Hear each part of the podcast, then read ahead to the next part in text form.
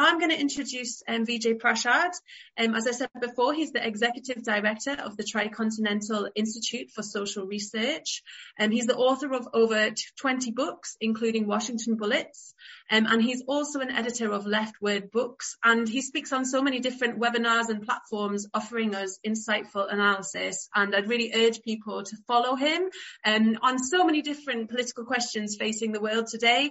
Um, so much useful in, in, information and analysis analysis. So over to you, Vijay. Thank you. Thanks a lot, Sam. Uh, thanks a lot, Joanna, for a very important opening, setting the context from Havana of the suffocation that the United States government is attempting uh, against the Cuban people. Uh, remember, the key word here is attempting. The United States government has attempted to suffocate Cuba for decades, hasn't succeeded, continues to attempt, continues to attempt cruelly, but has not succeeded. I think it's important for people to understand that, that the resistance of the Cuban Revolution is pretty secure against this cruelty uh, from 90 miles away uh, from, from Florida and the United States. Today is the birthday of Simon Bolivar. Um, important to start here because the great liberator has set in motion a process in South America and in Latin America in general against colonialism. Um, in 1822, we had the great Battle of Carabobo, where the Spaniards uh, really took it in the neck and had to flee from the Americas, or at least partly flee from the Americas. Next year, friends and comrades, is the 200th anniversary of the Monroe Doctrine. Um, the year after Bolivar's uh, revolutions had begun to succeed in Latin America, in the American hemisphere, actually. The year after that, the United States established the Monroe Doctrine, 200 years old next year.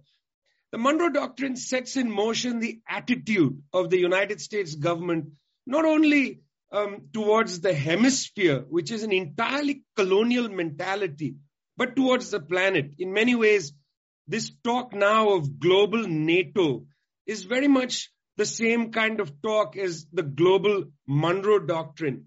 Hundred years after the Monroe Doctrine had been put in place in 1923 between the administrations of Warren Harding and Calvin Coolidge, United States was in occupation of Nicaragua, had occupied the Dominican Republic. US troops were there in Cuba based on that hideous uh, Platt Amendment and so on. United States was in Mexico fighting against the Mexican Revolution.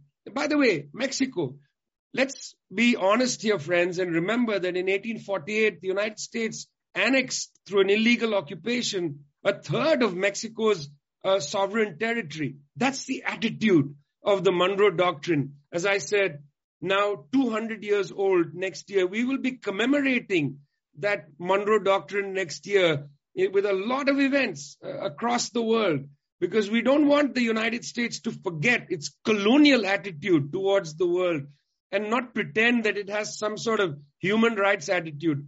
Hello, Joe Biden. Nice of you to visit the appalling monarchy of Saudi Arabia and stand next to Mohammed bin Salman and talk about human rights. Thanks, Biden. Um, we are not fooled around the world about this language of human rights. We know that their language of human rights is the rights of the colonizing forces to dominate the world. So, point number one, friends, Monroe Doctrine, don't forget it. In, 18, in 1959, when the Cuban Revolution prevailed, in a sense, we had a new kind of doctrine in the hemisphere and in fact around the world. And this, you know, I don't want to call this the Castro doctrine, Joanna, but we could call it the Cuban Revolution doctrine. What is that doctrine? It's actually quite simple. It's two principles. One, the right of a state um, and a nation and a people to exercise sovereignty over their territory. That's an elementary right, um, even in terms of liberal political science and political thought. It's a right enshrined in the UN Charter 1945, um, you know, 14 years before the Cuban Revolution. But the second important point that the Cuban Revolution doctrine establishes is the point about dignity. Every person matters. 11 million Cuban people matter. Every single one of them matters. The Cuban revolution therefore puts on the table two concepts, sovereignty and dignity. And it's precisely this that the United States has been trying to suffocate. It cannot tolerate that most parts of the world want to establish our sovereignty against the suffocation of imperialism. Imperialism is a suffocating set of practices, set of ideas. They want to suffocate us. They want to take our sovereignty away from the heart of the anti-colonial movements that came to Bandung, for instance, in 1955. We have tried to put sovereignty back on the table. It's precisely what the Cuban Revolution has placed, not only for the island of Cuba, not only for the Caribbean, not only for Latin America, not only for the Americas, but for the world, put alongside what the Vietnamese did in their revolutionary process, what the Chinese did, what the people in the former Tsarist empire did when they created the Soviet Union. They put the concept of sovereignty on the table alongside dignity. I think it's important that we establish that what this blockade is about is not to establish human rights, but to disallow people around the world from exercising their sovereignty and from exercising their dignity. These two concepts are central, in my opinion, to the Cuban Revolution and to the counter-revolutionary blockade that the United States established against Cuba, trying to suffocate 11 million people. Here's the third point. Sorry, pals. Sorry, in Washington. Nobody seems to be really interested in your suffocation of the world any longer. Let's look at some evidence of that. You know, Vladimir Zelensky of Ukraine was dying to have a meeting with the African Union. 55 countries, members of the African Union. Guess what, friends? Only two heads of government showed up to that meeting. Most people not interested in what the United States is selling. United States Joe Biden shows up in Saudi Arabia, as I said, sitting next to Mohammed bin Salman, says, pump more oil. Mohammed bin Salman says, we're not interested, Joe. Not right now, okay? You can't even get your closest ally. What ally? Your closest, you know, satrap. You can't get your satrap to listen to you. Forget other countries in the world. Even India, which, you know, my country, um, has generally had, at least under this government, quite a close relationship with the United States. Even India says, look, we're not interested right now. Go and read the five points that Andres Manuel Lopez Obrador, president of Mexico, placed before the Biden administration. You know, people in the United States should read this because it will teach them about the arrogance towards Mexico.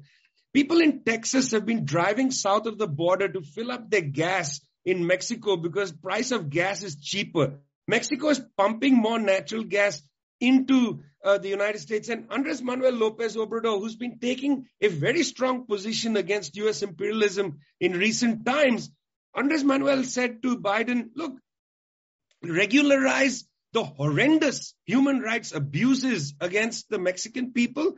That's not what we're going to allow you to do. We're not going to allow you to create some sort of bracero program. We want you to treat the Mexican diaspora with respect. You're going to have an in, in infrastructure investment plan in the US. You're going to need Mexican workers, but you have to treat people with respect. That's Andres Manuel Lopez Obrador. People around the world, they are telling the United States, we're not interested anymore, okay? We're not buying the garbage you've been selling for the last 60 years. You might be able to bomb us all. You might be able to suffocate us with your banks, but we're really not interested in the garbage that you're, you have been plugging our ears with uh, for decades now. Look, friends, frankly, I mean, my opinion is that there's a lot of things happening in the world that we need to register. There's a great fragility of US power. We have to register that. I'm not one of those people who believes that there's, you know, the United States is going to decline and collapse tomorrow. The United States has one of the most powerful military forces. It's a very dangerous country. It has a doctrine of nuclear primacy. Don't forget that. It's an extraordinary, dangerous, ruthless ruling class. Secondly, United States has control over international financial systems, okay? Still does, still exercises immense power through the Wall Street dollar complex, using also the International Monetary Fund. Extraordinary powerful grip on international financial transactions. Yes, it's true. China, Russia, others are trying to build alternatives. It's going to take a long time to build a genuine alternative. That's the reason why it's so important to be part of this campaign. Because despite the fragility of the United States, despite the fact that people are just saying, look, we're not buying the rotten goods you're selling, despite all that, they have a grip on the international financial institutions. Therefore, we have to build a phalanx. We have to build trenches to fight against US domination of the banking system. That's the reason why this campaign is so important. That's the reason this slogan is so important, my friends.